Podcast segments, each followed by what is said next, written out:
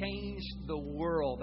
Man, I'm so excited. I never had noticed this before. I'm a huge just student of Scripture, and I love the Bible, and I love reading it, but I'd never put together the timeline of things. When I read the Gospels, which, by the way, if I ever don't know what to read in the Bible and I don't have a thing, I just go straight to those red words.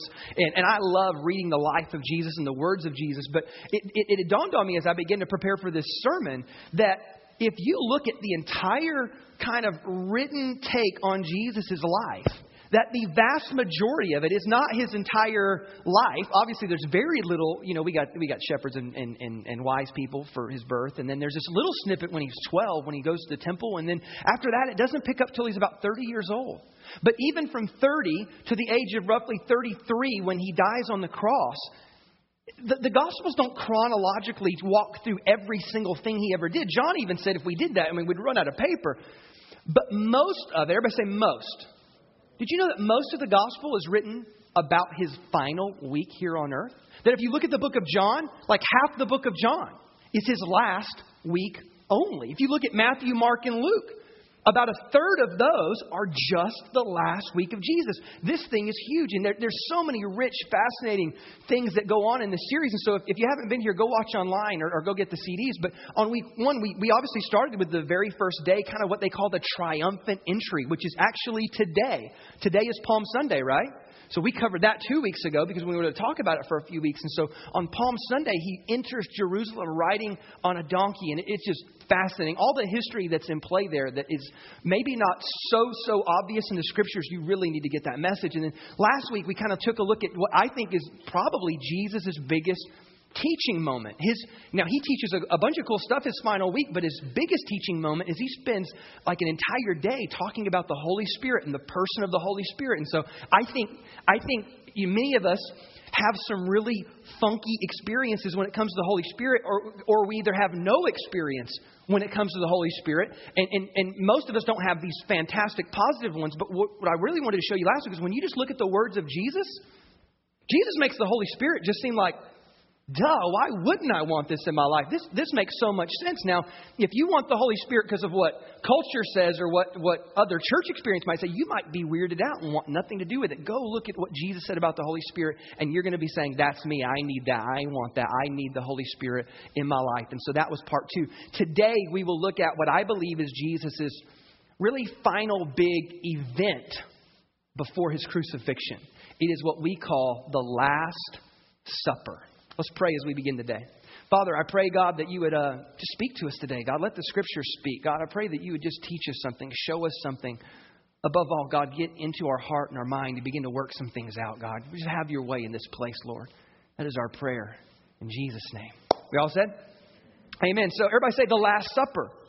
Now, I don't know about you, but when I think about the Last Supper, I think about this picture right here. There's a picture that's very, very famous. Yep. How many know this picture? Who did this? This is for $25. Who? Nobody's sure. Da Vinci, right? Yeah, Da Vinci wrote this. Or he wrote this. He drew this. This is just crayon. I love this picture. I always thought it was really, really cool. Although I thought they made Jesus look really weird.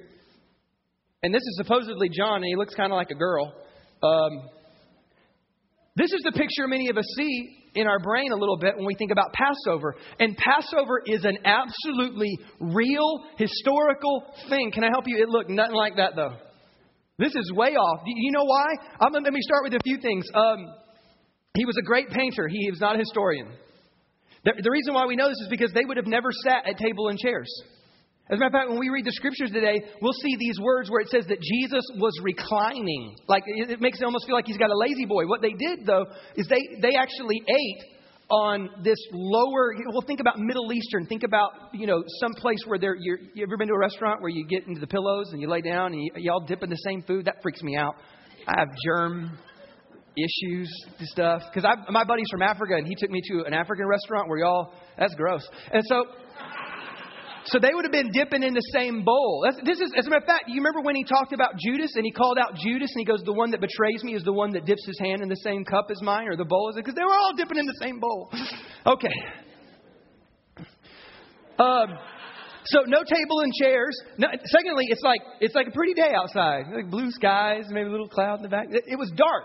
real Passover always happened at nighttime. It was the Passover Seder, and it happened in the evening. Even what's on their plate, if you look closely, there's like bread. See this loaf of bread? They would have never eaten that.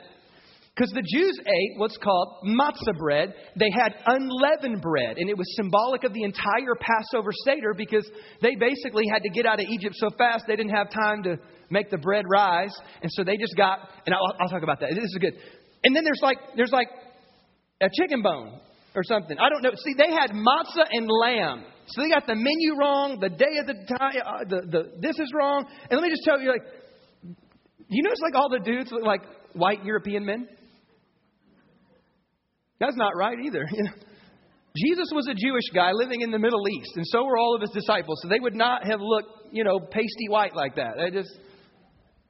OK, so anyway, my point is that the Passover is a real historical event. And this is not at all what the Passover would look like. So let's talk about what it would look like. Here's what you need about Passover is Passover has been held for thousands of years now. Even when Jesus was holding Passover, it had already been held for like 1400 years because it was a historical event based on the Jews and the Israelites, their exodus from Egypt. When they were in Egypt, they become slaves underneath Pharaoh. And in their bondage and affliction and slavery, they cried out to God for God to deliver them. And so God shows up with plagues and craziness because Pharaoh's being stubborn and won't let the people go. And so God basically strong arms Pharaoh until he breaks. And then when the people leave, there's this final plague. It's called the plague of the death angel. It's where basically death was going to come upon Egypt. And the only way to be saved from death was to take the blood of an innocent lamb and put it over the doorpost of your home. And that would be representative of your covering underneath God's protection. And death would pass over your home. Everybody say pass over. Yeah, you see where we get that now. But so the death angel would pass over your home. And so they ended up with this event called Passover. And so the Old Testament, like Moses goes on to say, hey, this is a thing. Like, y'all better get used to this. This is the thing we're going to do all the time. And so the Jewish people had holy times. Everybody say holy times.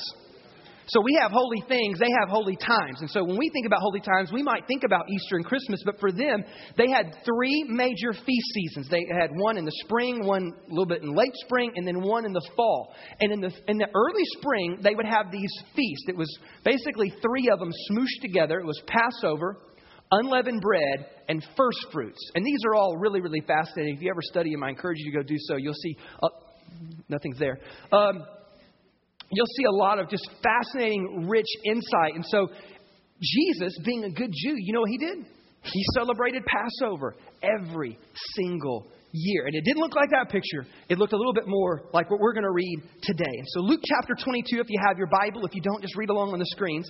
The Bible says, then came the day of unleavened bread on which the Passover lamb had to be sacrificed. Jesus sent Peter and John saying, go and make preparations for us to eat the Passover. The reason why you would have to make preparations is because of the level of detail. There's like an order to the Passover Seder that you were supposed to follow. And it wasn't like you could just run out to Trader Joe's and go grab, you know, whatever. You had to really like kind of think through and plan this event. And so drop down to verse 14.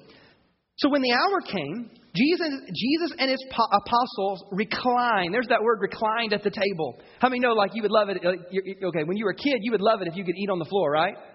Your kids are still like that. You shouldn't let your kids know about the scripture because they're going to want to go home and be like, Jesus did it. And they're going to want to eat on the floor. But that's what they would do back then. They would recline and lay on pillows and eat. And just so you know, too, this was like a 4-hour event easy. Like this was a long dinner party. So he said to them, I have eagerly desired to eat this Passover with you before I suffer. For I tell you, I will not eat it again, Passover, until it finds fulfillment in the kingdom of God. So after taking the cup, everybody say the cup. The cup. That's important. We're going to be on the cup today. After taking the cup, he gave thanks and said, take this and divide it among you. For I tell you, I will not drink again of the fruit of the vine until the kingdom of God comes. And he took bread and gave thanks and broke it and gave it to them, saying, this is my body given for you. Do this in remembrance of me. In the same way, after the supper, he took the cup. Everybody say the cup. The cups come back again, saying, this cup is the new covenant in my blood, which is poured out for you. So here's what's going on. And like I said, if you don't know the Passover Seder and the order of things, this sounds kind of confusing. Like the whole order is significant here. Like they had a flow of events. So in a home and in a family, what you would do is you might have like the patriarchal husband or head of the home or whatever it is, stand up and he would basically speak a blessing and kind of open the door and say, hey, it's Passover time. And he would start with a blessing. And then there were 4 cups. Everybody say 4 cups. There were 4 cups of wine that you would drink throughout the night. Funny enough, the last one's called the cup of praise. It's called like the Hallelujah cup. And don't you think like, okay, it's been 4 cups of wine. We're all going to be, woo, you know that. Yeah. So 4 cups of wine throughout this evening. And each one had like an order of events and an order of things that would go on. So like you would start with an opening cup and a blessing. And then later there was this matzah bread. The bread of affliction. See, this is what Jesus said. Jesus said, take this. This is my body, which is bruised for you, which is broken for you. And so literally the matzah bread, if you look at it, it's literally a flat bread with holes in it. It's an afflicted bread. It's what Jesus became for you and I. And so anyway, so there's another part where they dip this bread into what they call the cup of bitterness, or not the cup of bitterness, but it was like bitter herbs. They had this little bowl of like, and I don't remember what's all in it, but it's bitter. It's not good. And they would do this on purpose. And the reason why they took the bitter herbs was to remind them of the bitterness of their slavery, to remind them of what their ancestors had gone through, and to remind them the bitterness of sin. And so Even after that, after the 2nd cup, they had this really cool portion where the kids. Now, can you imagine being like a little kid and seeing this for the first time? You're like, Daddy, what are we doing? And so they had this special moment carved out in Passover where the kid would say, Daddy, why is this different than every other night? And then the dad would get up and say, well, son, I'm glad you asked. And he would tell the Exodus story. And it's a beautiful thing. And I'm telling you what, one of the most amazing moments I ever had in my own life as a dad was the moment that my son asked me about taking communion, because it was this same event. It was so symbolic.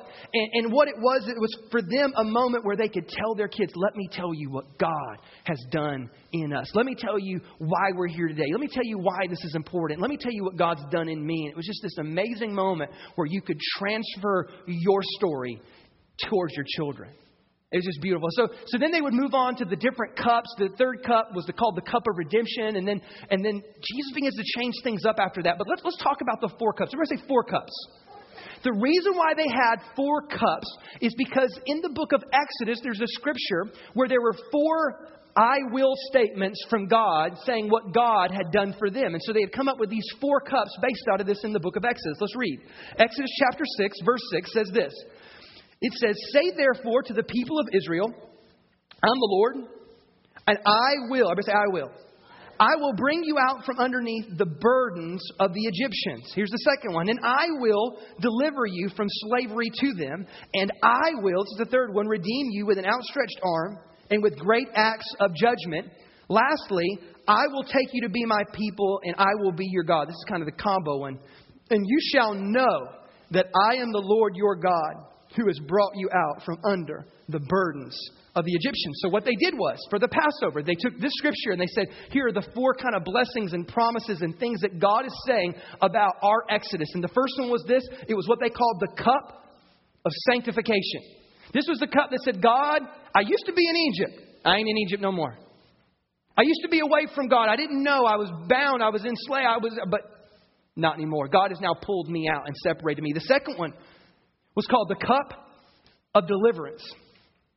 Now, it sounds a little bit the same, but you got to remember, like, it's one thing to be in Egypt. It's another thing entirely to be a slave. Because there's some of us in here today who would fit the same category. Let me explain to you. These people came out of Egypt, but they still thought like slaves, still acted like slaves, still had slave mentalities. And as a matter of fact, it was so bad with all of their slave mentality, mumbo jumbo and complaining and blaming and excusing and shirking responsibility. That's what victims do. That's what slaves do. It's always somebody else's fault. It's never our responsibility. And so it was so bad that God literally had to say, look, y'all can't go in the promised land because y'all are tripping. So here's what we're going to do. We're just going to walk around in the desert until y'all pass away. And I'm going to let your kids get in there because your kids know how to be free people. But y'all don't know how to be free. So there's a difference between being in Egypt and being free from slavery. And some of us fall in that category sometimes. Sometimes we're like, we believe in God.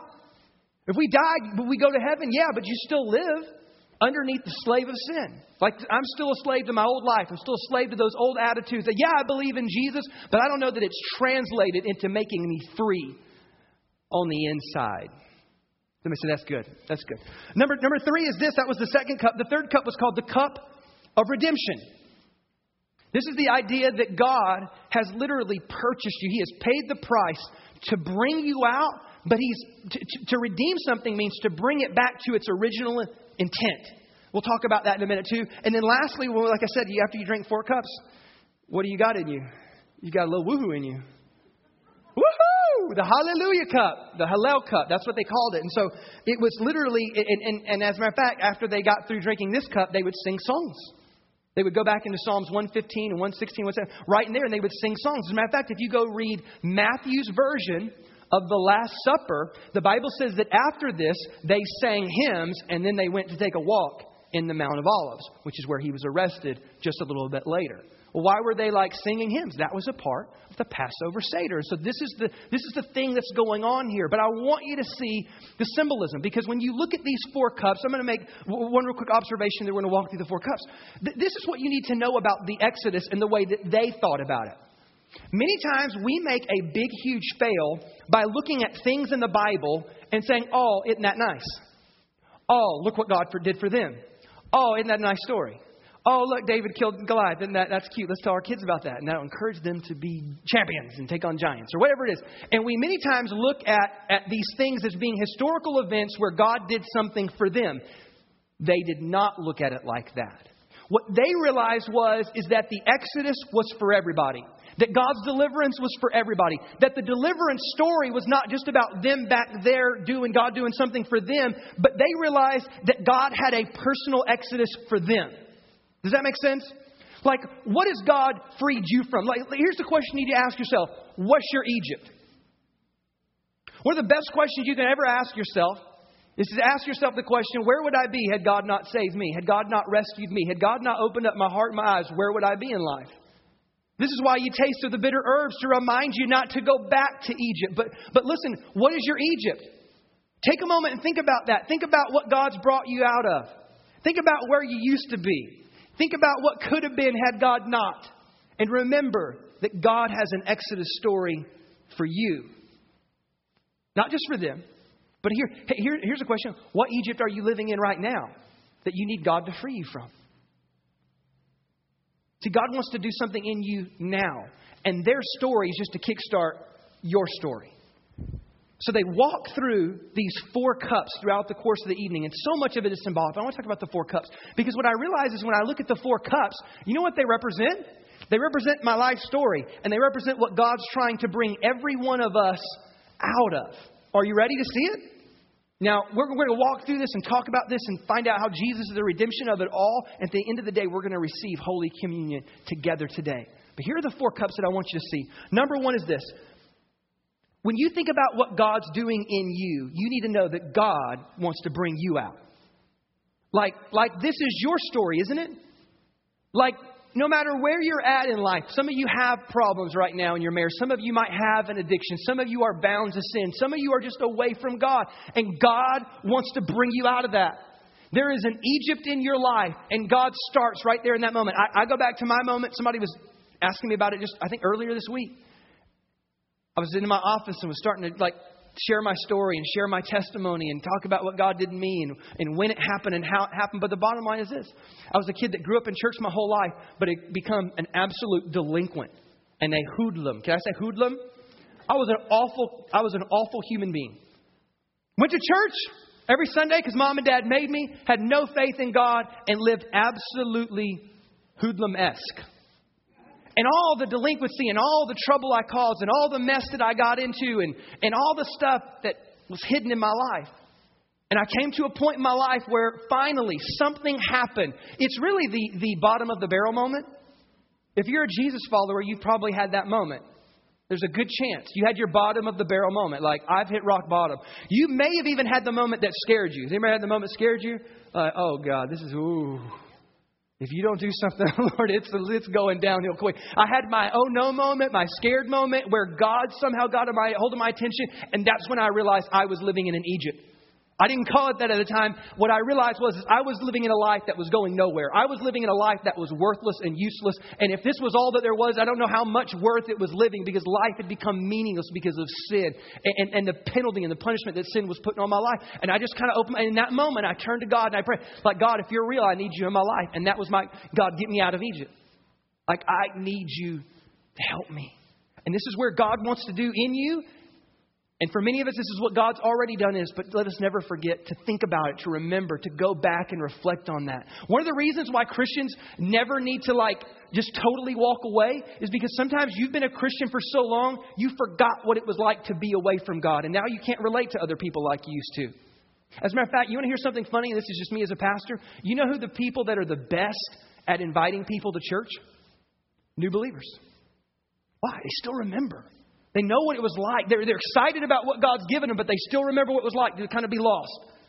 And they want to help bridge the two for somebody else. The other thing is this, is that they haven't so disconnected their life from everybody who's away from God. Sometimes you become a Christian. Number one, you forget what it was like not to walk with Jesus. And then secondly, you've so isolated yourself from the world. You don't even have friends anymore that are away from God. You've got friends and all of them are Jesus followers. You've got friends, but they all go to your church or they all go to some Bible study. And that's all you know. I want to encourage you. Don't ever so far remove this moment from your life that you decide you don't remember what it was like, or you just don't have any people that are still there. That's how you get people out of Egypt. Sometimes you got to go down to Egypt and help pull them out. Can I get an amen? Do that this Easter. Invite somebody, bring somebody, let somebody know that, hey, look, there is life and freedom in Jesus. And you don't have to say it like that because that's not going to make any sense. But you think that. If your life is better with Jesus, don't you believe it for them as well? Don't you think if God could do a miracle in you, that God could do it for them as well? Absolutely we do. God wants to set you free. Number two is God will bring you out. Number two is God will set me free. Like I said, some of us, we're believers. In our mind, we're believers in the sense that we make an intellectual acknowledgement that, yeah, I think Jesus is real and God's real, and that's probably kind of important. Do you know that something like 80% of people polled in America believe in the resurrection? But an incredibly drastically lower number of people actually live that out. What's the difference? It's taking the gap from belief to experience. It's actually going a little bit further to say, I don't want to just get out of Egypt. I want to get Egypt out of me. That's the old term that, you can get the guy out the ghetto, but you can't get the ghetto out the guy. You get the trailer park girl out the, you still got you. And God wants to bring you out of Egypt, but he also wants to get Egypt out of you. Like it's one, like some of us, you're going to go to heaven one day, but bless God, you're going to crawl in. Like you're barely breathing. You're going in depressed. You're going in beaten up. You're going in a slave to sin still. You're not in Egypt anymore. But I mean, bless God, you got one foot still in the door. That God wants you to be free, not just out of Egypt geographically. He wants you out of Egypt in your heart. The only way you do that is by surrendering your life to God in every aspect of your life. Again, how you love your spouse, how you raise your kids, how you think about your finances. You got to renew your mind to say, God, I want to think like you think so I can live as you would have me to live. And that takes time, doesn't it? I don't know about you, but like when I became a Christian, there was some quick, instant, like get out of Egypt fast stuff. But there was some other stuff that I struggled with for years that it took me a long time to work out. Can I tell you, that's okay. You just keep working it out. Just keep walking with Jesus. Just keep renewing your mind so that you can think as God thinks. So one day you'll live as he would have you to live. You've got to get not just free geographically, but you've got to get free in your heart and in your mind. Number three is this, is that God has redeemed you for a purpose. This is really what gives life meaning. Think about it. I mean, absent of God, what are you doing this all for? Just trying to make $1? Just trying to get by? Just trying to find a little bit of happiness? Just trying to find a little love? Just what you're doing is just trying. Because you don't know. Life away from God is absent of real meaning. Because everything that you do all of a sudden pales in light of eternity. Everything you do won't last beyond your lifespan. You're going to have a tombstone one day. You're going to have a digit here, a dash in the middle, and everything that was going on will have ended right then and there because nothing that you have done would have had eternal value apart from God. What are you doing with your life? God's redeemed you, meaning He's bought you to bring you back to your original purpose. God has a purpose for your life. This is where I say I want to be out of Egypt and I want to be free in my heart and mind, but now I want to be actually right in the midst of God's perfect plan. Whatever it is that He's called me to do, chosen me to do, gifted me to do, that God has got something inside of you that the rest of the world needs. Did you know that? Like there's something in you that the rest of the world is longing for. We're going to step into God's perfect plan and purpose for your life. He's redeemed you for a purpose. And then lastly, this is when we get to the fourth cup. And I didn't know how to word it the best, but I just came up with this. Is that not only will He get me sanctified and free me and redeem me, but God will love me forever. Woohoo! That's a woohoo moment right there. God will love me forever. Now here's what happened in the real moment when Jesus has Passover. After the third cup, what we call the cup of redemption, He didn't drink anymore. He never even got to this one. Now this one's for me and you, but this is why Jesus stopped. Jesus stopped right then and there to kind of make a point. See, guys, this is different now. After the third cup, Jesus basically says, well, this is the cup. Remember when we read it, we don't see the whole Passover Seder order because they don't break it down like that. But if you get to the third cup, what you'll see is that Jesus basically says, wait a minute, something's going to change right now. This has been the cup of redemption for all of Jewish history, but I'm going to tweak things out just a little bit because I want to show you that I am your redemption. This is where He stops. And He says, I am. This cup is the new covenant in my blood, which was shed for you. And then He says, I'm not going to drink anymore because I'm going to wait. And one day we're going to pop the bottle in heaven. I don't know if He would say it like that.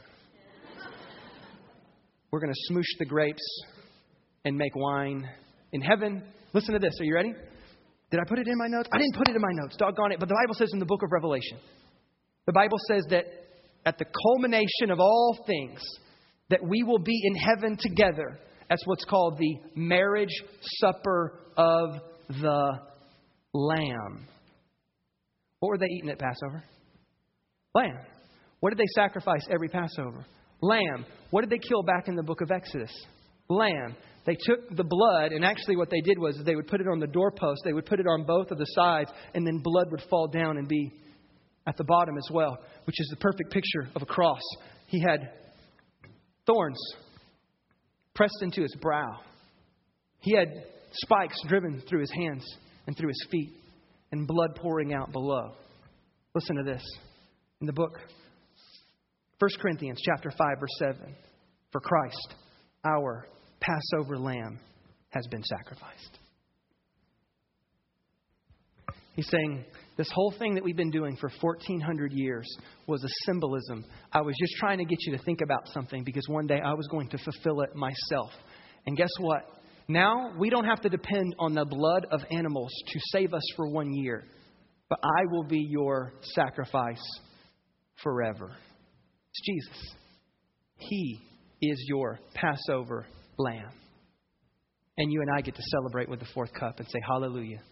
Thank you, God. And this is why they would, after this, go into the book of Psalms. And they would start going through the Psalms. And they would basically sing praises and sing hymns to God. And it would be like, yes, look what the Lord has done. These are the four cups of the Passover. So today what I want you to do is if you are not a member of this church, that doesn't matter. We don't even do really like official membership role anyway. Somebody asked me, like, what do I have to do to take communion? If you have put your heart and faith in Jesus as your Lord and Savior, then receive communion with us today. If you're unsure, then today's the day that maybe you take that step for the very first time. You say, you know what, I want God in my life. And today we're going to take and receive communion. So ushers, if you could, go ahead and begin to pass out the elements. What we're going to do is very similar to what they did. We're going to receive Holy Communion, and then we're going to sing one last song to kind of close out service. But while they do that, if you're in here today and you say, Todd, I know that I need God in my life and I want to be forgiven and I need the Lord in my life, then everybody do me a favor, bow your heads and close your eyes right now. Ushers, if you could just hang on 1 second. I just want to give some people an opportunity. If you say, Todd, that's me. I need God.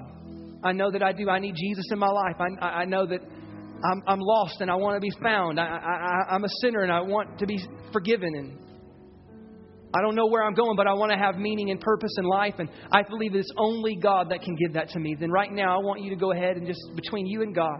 If that's you today, I want you to slip your hands up in the air and say, that's me today. I know I need God in my life. I need Jesus to forgive me. Yes, slip your hand up in the air and leave it there. Ushers, hold on one second. Ushers, wait. Absolutely. Absolutely. Let's do this. Let's pray a prayer this morning. Everybody in the church, let's pray it out loud. Let's join those who are praying this maybe for the very first time. Everybody, I want you to pray this prayer after me. There's nothing magical about it. It's just our way of saying yes to God. Everybody say, Lord Jesus, come into my heart and change me and save me. Forgive me, Lord. I'm lost and I need to be found. I'm a sinner and I need a Savior. I believe that you died for me and you rose again. Help me, Lord, to know you and to follow you as you show me how. Thank you, Lord. Amen. Amen. Can we give the Lord a big hand clap this morning?